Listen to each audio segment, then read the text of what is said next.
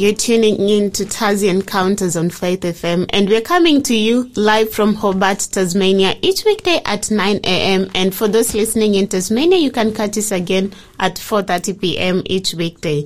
And you can also listen to us through the Faith FM app or the Faith FM website, and um, you can catch up on previous episodes that we've done from the app or the website.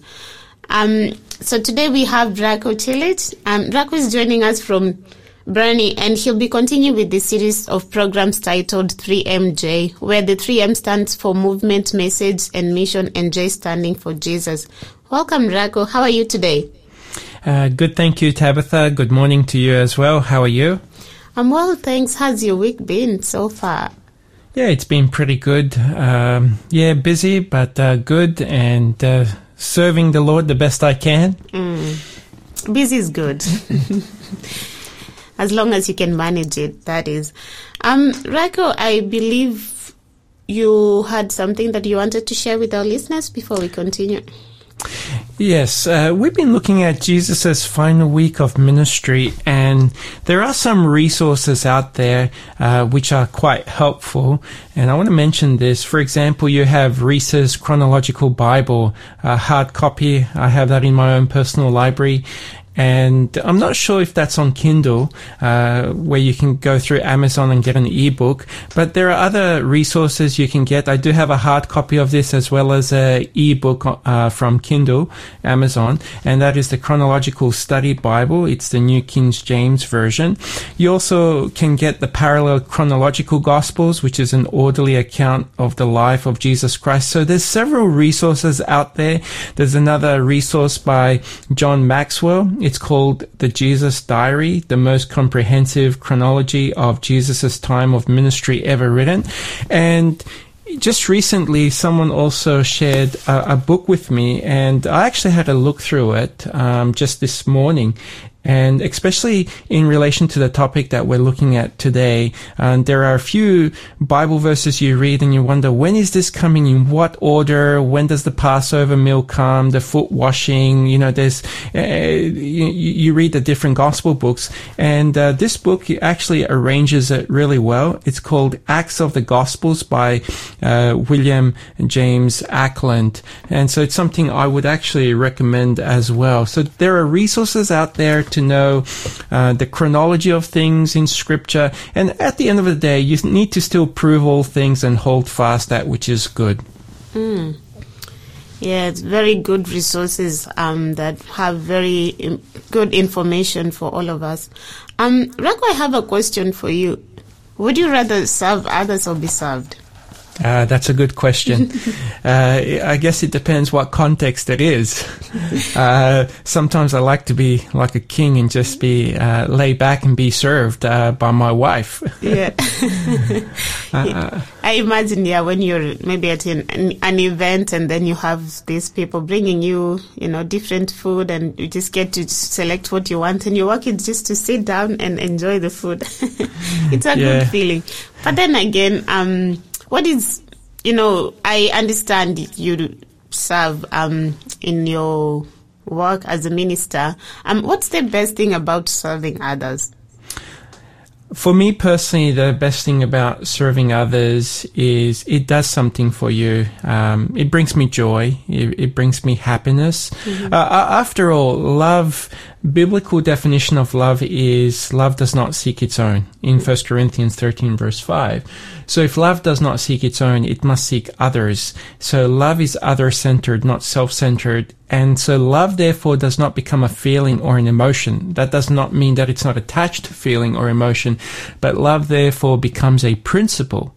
And it's about putting others first. And uh, Jesus Christ, He came to serve. Um, and we're going to see that today as well. And he gave, uh, he put others first. He gave his life for us. And the Bible makes that very clear. So for me, again, coming back to that question you asked, for me personally, serving others, it gives me joy and happiness. Mm. Uh, and, and, to be honest, sometimes I think in our human nature, we don't feel like doing that for others. But then in the moment and after that, we find, uh, uh we find joy and relaxation as well through that. Mm, 100%. I think when you receive service, it's, it's a good feeling, but it's temporary as compared to when you serve others. There's this a big difference. And I think it's beautiful when you are serving others, you've put some hard work into these things, and then you see the reaction of people. Mm. And it's been such a blessing to them that it keeps you uh, continuing on and on and on. Um, and so that's what also keeps me going. It's it's challenging because we usually want to when we serve others, the human nature is also sometimes to receive appreciation, gratitude, acknowledgement. Mm. Um, and I think that's important. We need to um, give gratitude and acknowledgement, um, but uh, don't always expect it because it's not going to always come. Yeah. Uh, um, but it is nice sometimes to be confirmed as well. Mm. And I think research shows that um, when you serve others or when you do good for other people or to other people, they, it has a good effects on your mental health. Mm. Um, so, Rajko, did you want to give a quick recap of what you shared last week um, before we get into today's program? Uh, last week, we saw that there was this plot to kill Jesus Christ and you had all these religious leaders. Uh, they came together, and Judas was also instrumental in accelerating this process because the Jewish religious leaders did not want to kill Jesus uh, on the Passover, but they wanted to deal with it after the Passover feast. But we know down the track that Jesus was crucified on the cross on Friday. And so we're just continuing uh, Jesus' final week, uh, and we're going to be talking about uh, washing our feet today. So before we continue, Tabitha, can you please pray for us? Sure. Um, let's pray. Father, we thank you for this beautiful day. Um, thank you for the gift of life and good health. And I pray that as Rajko is going to share your message, Father, that you may speak through him and may you give him the strength and the wisdom that he needs. Um, so that he can present your message and may present it from you. Um, and as we listen to your word, please help us to um, listen to it honestly and act upon it. In Jesus' name I pray. Amen. Amen.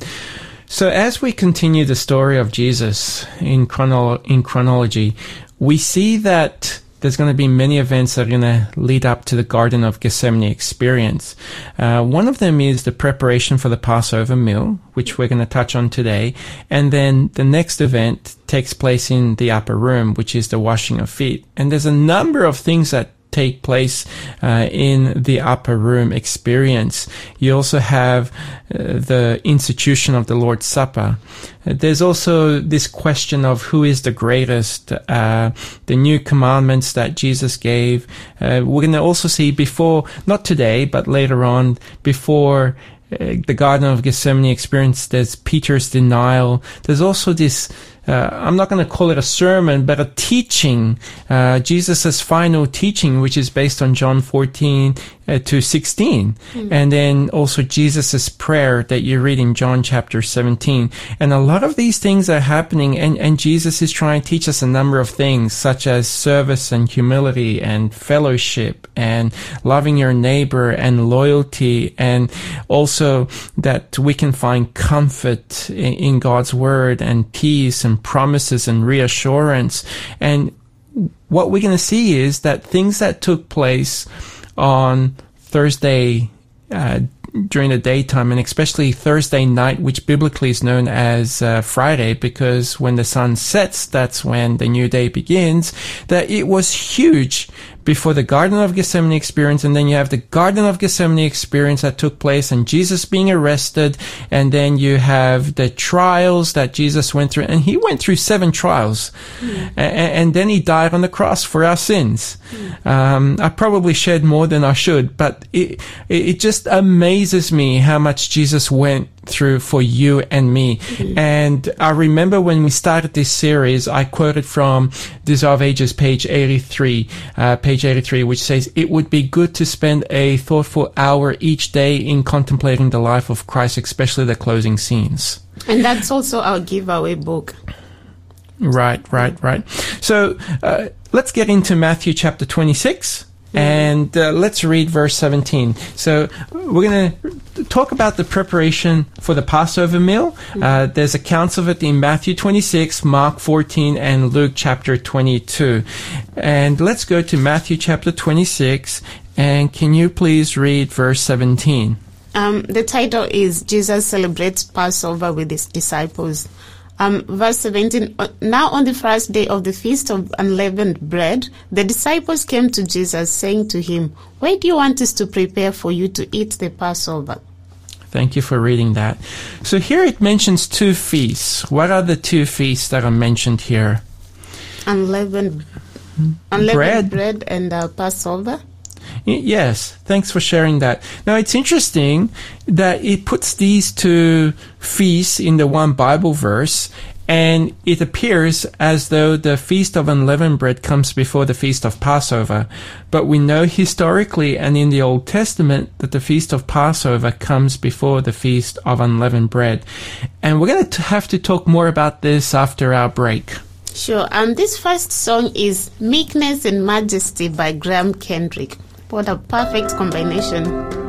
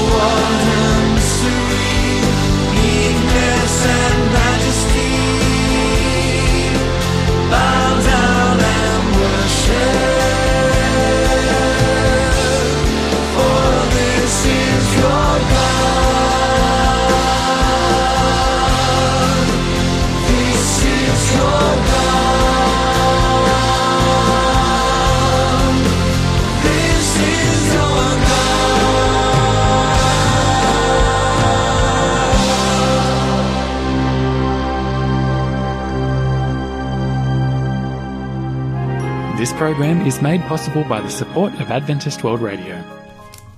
That is Meekness and Majesty by Graham Kendrick. And you're listening to Taz Encounters with Rajko Celic. And Rajko is talking about foot washing. And uh, before we continue, I'd like to encourage our listeners to send their responses in regards to this question. Um, have you ever participated in foot washing? Um, have you ever partaken or taken part in foot washing? Um, what was your what was the experience like to you? How did you feel um, just being in that um, situation? Please share your responses to 0488 880891 and we encourage our listeners to send any questions, any comments, any feedback um, throughout the program um, through that number. And we also have a free book offer which I, I mentioned in the previous um, segment, and it's the called the Desire of Ages. That's by Ellen White, and we'll give you more information about that later on. Um, Rajko, we started reading from Matthew 26, and we read verse 17, where the disciples were asking Jesus where to prepare the uh, Passover, and um, so what else do you have to share about this um, scripture passage? It, it mentioned here about the Feast of Unleavened Bread as well, and it's interesting someone might be confused. And back in the time of Christ, uh, according to Josephus, which was a Jewish historian, and also the Talmud, which is Jewish writings, the Feast of Passover and the Feast of Unleavened Bread were used interchangeable because they were next to each other. We know historically that the Feast of Passover came first. It was uh, on the first month of the 14th day of the Hebrew calendar, and their month, uh, the seven, the the first month was known as Nisan. So Nisan uh, 14. And our civil calendar, that would be around March or April. And then you have the very following day, you had the Feast of Unleavened Bread. And uh, this was on what is known as Nisan 15. The Passover to understand this, it takes us back to the Old Testament scriptures. And this is not the time and the place for me to explain all of these things, but it reminded the Israelites that God had delivered them uh, from Egyptian bondage. And the Feast of Unleavened Bread, it was to observe or celebrate the deliverance of the Exodus in haste from Egyptian bondage. So this was fulfillment too with the Passover and unleavened bread in Jesus with Jesus Christ. Um, 1 Corinthians 5 verse 7 tells us that Jesus Christ, He is our Passover. And so Jesus Christ was crucified on the cross in AD 31. So this is the Passover. Now someone might be saying, well, what does the unleavened bread represent or symbolize? Well, it represents the burial of Jesus Christ, which took place in AD 31 after his crucifixion. But then someone might be saying, but how do we celebrate that? People were not really celebrating back then, 2000 years ago. Now it's interesting that book, Desire Ages, on page 769, it talks about how uh, when Jesus was in the tomb on that Sabbath day, um, and let me read it here. It says, Now Jesus rested from the work of redemption, and though there was grief among those who loved him on earth, yet there was joy in heaven. Glorious to the eyes of heavenly beings was the promise of the future, a restored creation, a redeemed race that, having conquered sin, could never fall. This, the result to flow from Christ's completed work, God and angels saw. Now, later on in this series, and we probably won't be covering it this year, I really want to talk about what happened um, while Jesus was in the tomb on the Sabbath day. It was an unforgettable Sabbath, and, and I've preached a sermon on that, and, and, and I've learned so many things, but that's not the time for now. So, the Passover represents the crucifixion of Jesus, the unleavened bread, the burial of Jesus. Let's continue. Matthew 26 and verse 18. This is still uh, in relation to preparation for the Passover meal. And he said, Go into the city to a certain man and say to him, The teacher says, My time is at hand. I will keep the Passover at your house with my disciples. One thing I want to stress before I forget, the time setting here is taking place on a Thursday during the daytime. And the city here, it's Jerusalem. And, and Jesus is saying here um, that uh, go to uh, go to a certain man, and this certain man, he was the master of the house. And it seems that this person would have known Jesus. The teacher says, um, just like, for example, um, maybe like Simon of Bethany who knew Jesus, Nicodemus, and, and Joseph of Arimathea, who were all disciples. Uh, let's continue reading. Well, before I continue, it does say here in verse 18, my time is at hand. What does that mean, Tabitha? My time is at hand. Um, time for him to be crucified. I Yeah. Yeah, it's near. Because when you read other Bible verses, um, in the beginning of his ministry, it wasn't yet near. For example, in John 2 verse 4, it says, Jesus said to her, to a woman, what does your concern have to do with me? My hour or my time has not yet come. And then in John 7 verse 6, John 7 verse 8, John 7 verse 30, John 8 verse 20, all of these Bible verses talk about how my time has not yet come. But now the time has come. And let's continue reading Matthew 26 and verse 19. So the disciples did as Jesus had directed them, and they prepared the Passover.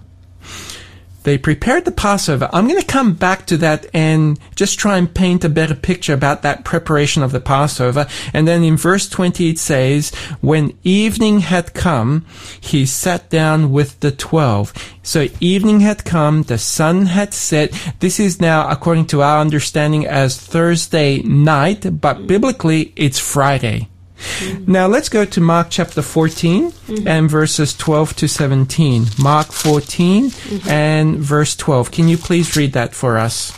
Now, on the first day of unleavened bread, when they killed the Passover lamb, his disciples said to him, Where do you want us to go and prepare that you may eat the Passover?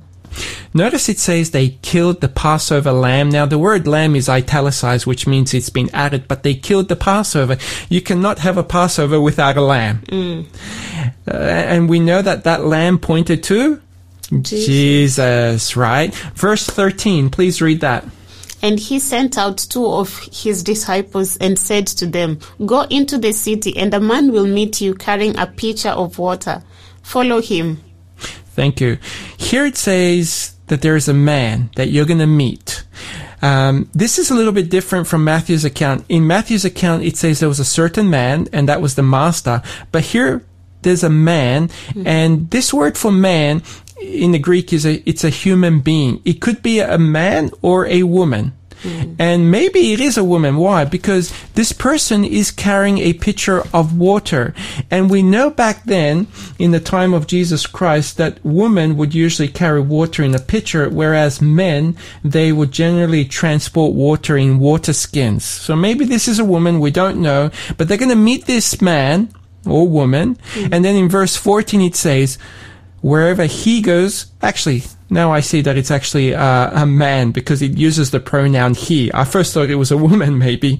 see, I'm still learning. So wherever he goes in, this is this man, and which is a servant, by the way.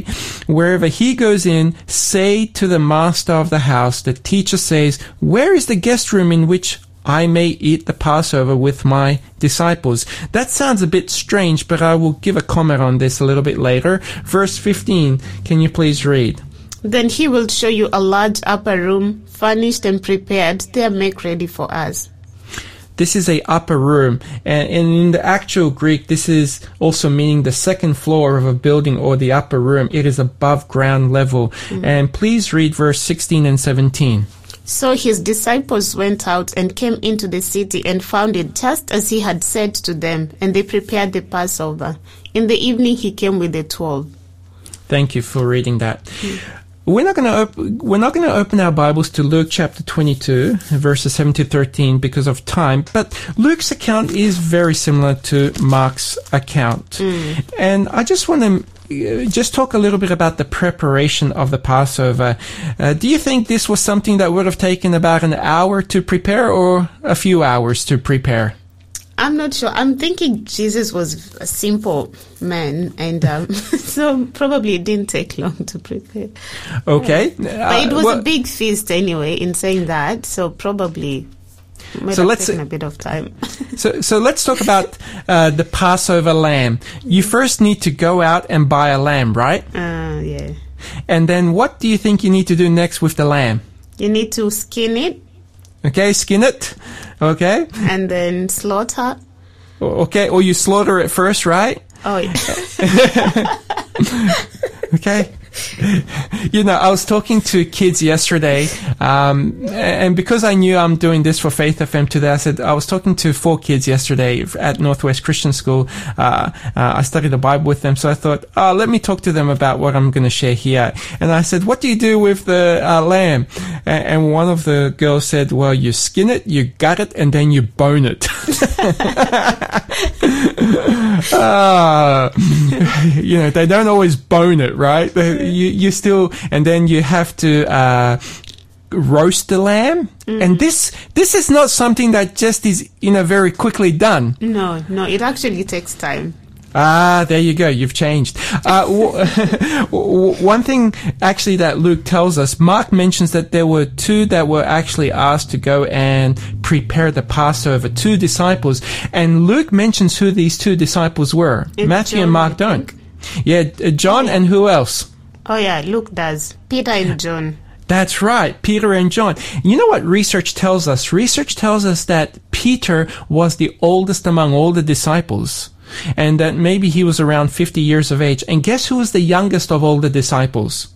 Or is it John? Yeah, it's John. They said that he would have been in his 20s. Hmm. Now, in the past, who definitely had more experience in preparing the Passover lamb out of those two? It would be Peter. It would be definitely Peter. Now, Peter, if he's in his fifties, he's getting older. He's got the brains. Well, John still has the. He, he's got the muscle and the strength to probably mm. cut, cut up things. But at the same time, I could see Peter also mentoring John too in this situation. And that's not to say John didn't skin or slay any lambs. I'm sure he did. But you can see here there's two disciples. They would have, there's, there's teamwork here in, in preparing for this Passover meal that's going to take place in the upper room. And, uh, I I think it's our time to go for a break, isn't it? Yes, it is. Um, before we listen to the next song, I want to encourage our listeners to text, send in their responses. If they have you ever participated or um, taken part in foot washing? Um, or and what was that experience like to you? And if you're not sure what foot washing is, um, you can also ask a question, and um, we'll be able to answer. You um you can use our show number zero four double eight double eight zero eight nine one. Um, this next song is "I Belong" by Kathryn Scott.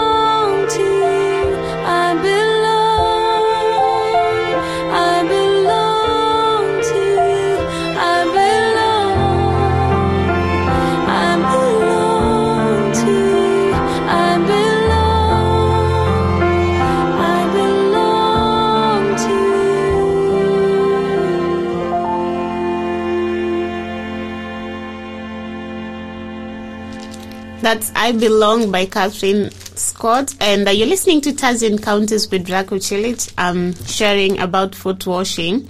And I think when we, when Rajko shares the next seg- segment, um, you'll get to get the meaning of that song, I Belong.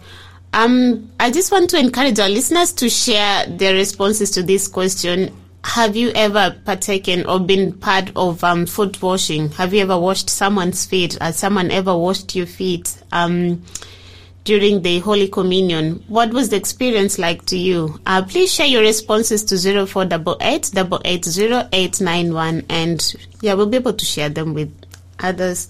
Um, Rajko, in in the previous section, we talked about um, we read this passage about preparing the Passover, and you sort of made me aware that um, that would have taken a, some time to prepare.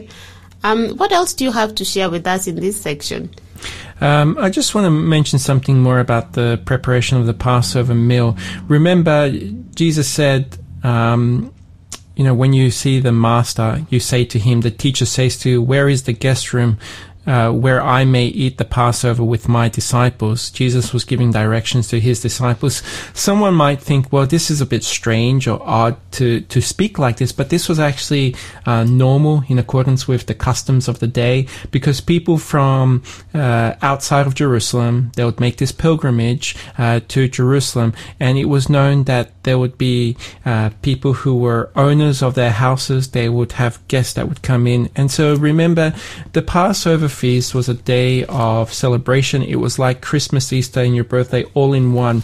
Now, the disciples, Peter and John, um, they would have also probably sweep the room, maybe uh, set up some cushions and maybe some other things. The Bible does mention that it was furnished, and uh, they would have also prepared unleavened bread, bitter herb sauce, and also uh, with a wine, which is grape juice, which is uh, not fermented. Now we're going to go into the foot washing. And before you have uh, this kind of happens somewhere, it seems that uh, you know trying to get things chronologically, kind of just as the Passover meal, they've come together, and then there's going to be foot washing, uh, and then after that, uh, we don't have time to get into this, but Jesus will institute what is known as the Lord's Supper. Um, and uh, where the bread represents the body of Christ, the wine or the grape juice represents the blood of Christ. But I want to talk about foot washing. And it's interesting, out of all of the gospel books, Matthew, Mark, Luke, and John, only the gospel book of John records this story of foot washing. Now, the question is, why only John, since it is such an important event? I don't have an answer for you at all. But what's interesting to say is, is that the Gospel book of John, according to scholars, was the last book that was written after the book of Revelation. So sometime after 95 or 96 AD or maybe somewhere around there, it was written.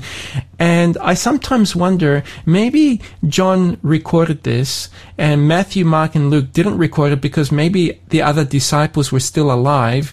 And what happened here in the upper room with the washing of feet was actually, um, it, it was really going to teach what the, you know, the attitude of the disciples and how they had to be humbled.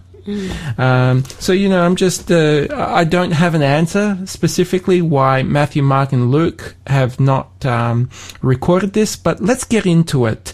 John 13, and can you please read verse one and two? Um, now, before the feast of the Passover, when Jesus knew that his hour had come that he should depart from this world to the Father, having loved his own who were in the world, he loved them to the end. And supper being ended, the devil having al- already put into it into the heart of Judas Iscariot, Simon's son, to betray him. Thank you. It says here supper being ended. Uh, in my Bible, I even have this little footnote where it says during the supper, and that's what it means, or while it was supper.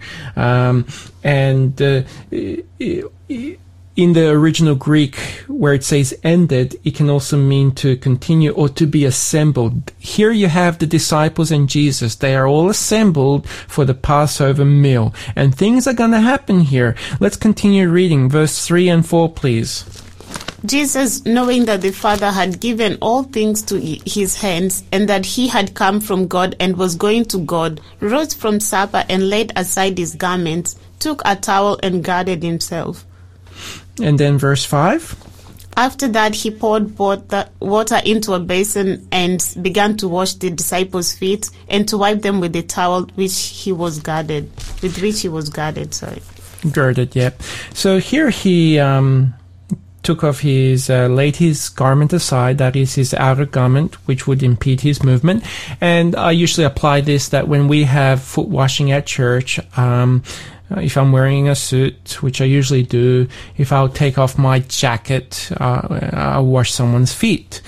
And here it meant this is like a they they I want you to picture this Tabitha. They came here for what purpose? They- Um, for the Passover. Hmm. Passover meal. Mm. But then all of a sudden, Jesus gets up and he begins to wash the disciples' feet. Mm. And I want you to picture this. This is like a pause button. Mm-hmm. Okay, there's a pause button here. And I guess the question, a good, well, before I ask this question, when it comes to washing of feet, there were 12 disciples. How long does it take to wash each, um, a person's feet, do you think? Um, I think like a minute. Yeah. Okay. Let's let's say a minute and a half to two minutes, because by the time you uh, wash their feet and you dry their feet off, um, then you might go and throw the water, and then you get new water from the pitcher, and you come back and you wash the next person's feet, And, and, so the yes, continue. I believe that time um the feet would have been dusty. So Right, right, right. And keep this in mind. There were 12 disciples and Jesus washed each one of their feet. And if it took place, uh, you know, one and a half minutes to two minutes for each person, that would be a total of anywhere between 18 to 24 minutes long. And during that time, except for an interruption that we know of in the Bible, Peter did speak, but it would have been a very quiet time. Hmm. And also maybe a bit awkward too with the quiet attitude and, and what was happening. And water does also represent cleansing. But the big question to ask is, why did Jesus have to do this? Hmm. Why? And the answer is, is that there is a story behind the story. Hmm. A- And when we read Luke chapter 22 and verse 24, it says there, now there was also a dispute among them, among the disciples, as to which of them should be considered the greatest. Hmm. And throughout the ministry of Jesus Christ, often the disciples contended as to which of them should occupy the highest place of honor in the kingdom of God. You read about these things in Mark 9 verses 33 to 37, Luke chapter 9 verses 46 to 48, and even in Matthew chapter 20 verses 20 to 28, where you read about their James and John, the sons of uh, Zebedee, even their mother was saying to Jesus, Oh, would you grant my son to sit on the left or on the right hand? So here they were contending as to who's going to be the greatest in the kingdom. After all, a few days prior to this, on Sunday, okay, this is taking place now on Thursday night or Friday, okay, in the evening. It's Friday biblically, but a few days earlier, on the Sunday, you have Jesus' triumphal entry, and they all thought, oh, Jesus is going to be pronounced as king, so they want to go, hmm, I want to sit next to his right hand side. I want to sit next to his left hand side. So they're having strife among them and this disputing about this. Hmm. And so here is this situation of, um, of what's happening here. And let me read this quotation from of Ages, uh, page 643 to 644. There was a strife among them, which of them should be accounted the greatest. The contention carried on in the presence of Christ grieved and wounded him. The disciples clung to their favorite idea that Christ would assert his power and take his position on the throne of David. They thought he was going to come as a king Hmm. and establish a kingly government. And in heart, each still longed for the highest place in the kingdom. They had placed their own estimate upon themselves and upon one another, and instead of regarding their brethren as more worthy, they had placed themselves first. The request of James and John to sit on the right and the left of Christ's throne had excited the indignation of the others. That the two brothers should presume to ask for the highest position so stirred the ten, the ten disciples that alienation threatened. They felt that they were misjudged, that their fidelity and talents were not appreciated. Judas was the most severe upon James and John. When the disciples entered the supper room, their hearts were full of resentful feelings. Judas pressed next to Christ on the left side. John was on the right. If there was a highest place, Judas was determined to have it, and that place was through, uh, was thought to be next to Christ, and Judas was a traitor. And you know what? We need to go for a break. We do.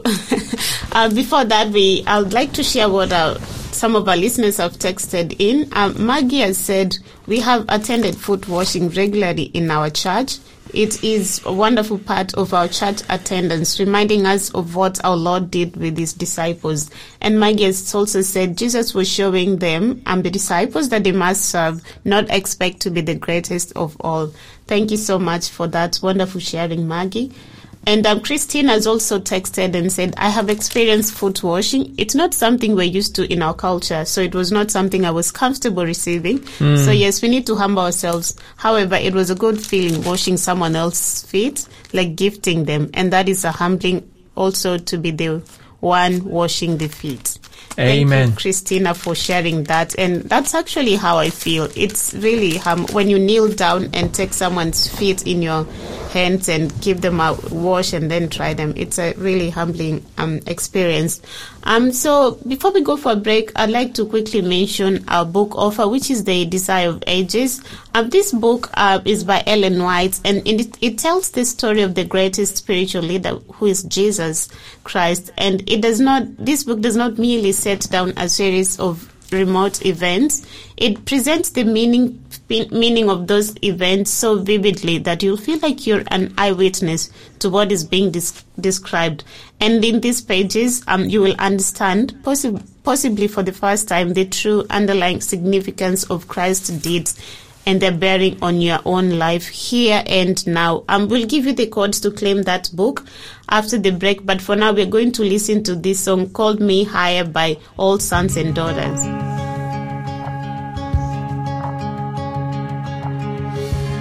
Could just sit, I could just sit and wait for all your goodness. Hope to feel your presence. And I could just stay, I could just stay right where I am and hope to feel you. Hope to feel something again.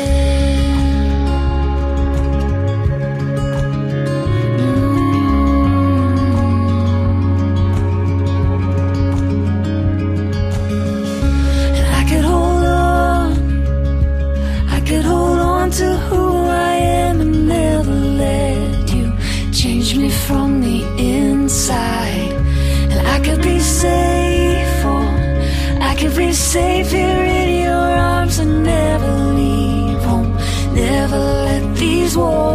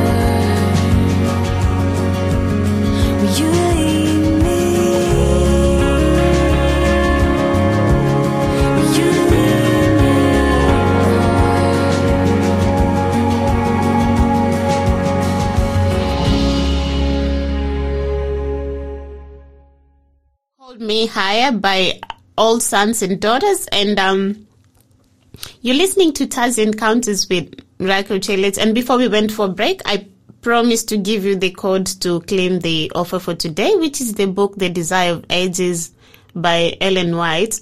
Um, the code is 3MJ1.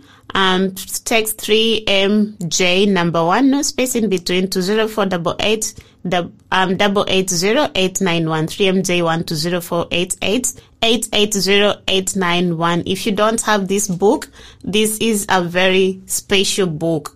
Please make sure you claim um you send this code to claim this book. Um Rajko, I believe we are in the last section and we don't have much time. Um so how would you like to finish off? I probably need another half an hour, and I do want to mention this that book, Desire of Ages. Um, please, I really encourage those who are listening to read chapter 71. It is based on this. And we just read how Jesus washed all the disciples' feet. And what is interesting to say is there was a basin there, there was a pitcher, there was water to washing of feet. And when you would go uh, to someone's house, uh, you would have a servant that would wash other people's feet. Uh, the master would not wash the feet. And in this case, you, the disciples were to wash the feet, but they were too proud. Um, they just had a dispute who's going to be the greatest among them. They come into the supper room, and Jesus, he watches them, he observes them, and he gets up and he begins to wash each one of their feet. And there's this silence, and I'm sure they're reflecting and going, wow, what's happening here? And even you have Jesus washing the feet of Judas, the betrayer. And I'm sure there was a moment, a glimmer of hope where he said, Oh, wow, look at this. But then he reverted back. Satan had really entered into him. And Peter, it comes to the time where Jesus was to wash the feet of Peter, and Peter's like, No, you're not to wash my feet. And Jesus said something really important to him. If I do not wash you, you have no part with me. Hmm. A- and that's really important because I want to have part with Christ. And uh, there's more that I can share in regard to all of those things.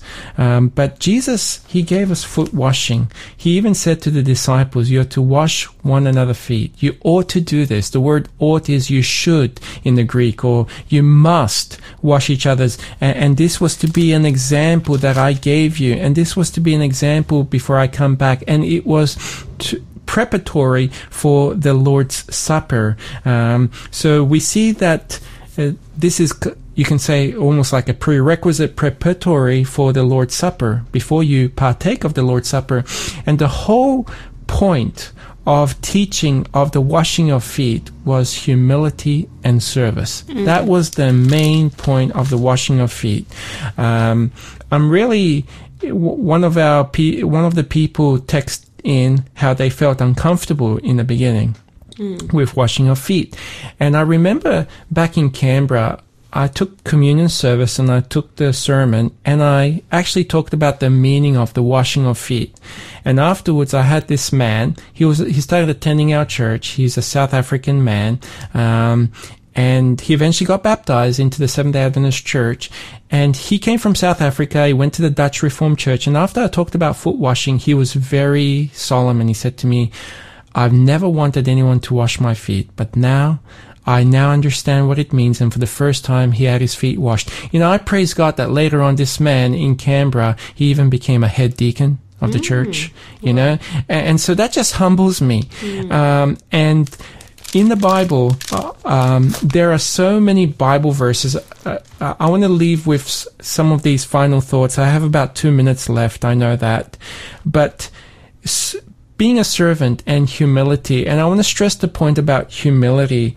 The Bible says in 2 Chronicles 7 verse 14, If my people who are called by my name will humble themselves and pray and seek my face and turn from their wicked ways, then I will hear from heaven and will forgive their sin and heal their land. Hmm. So here there's a point about humbling. God forgives us. This is in the time of Solomon.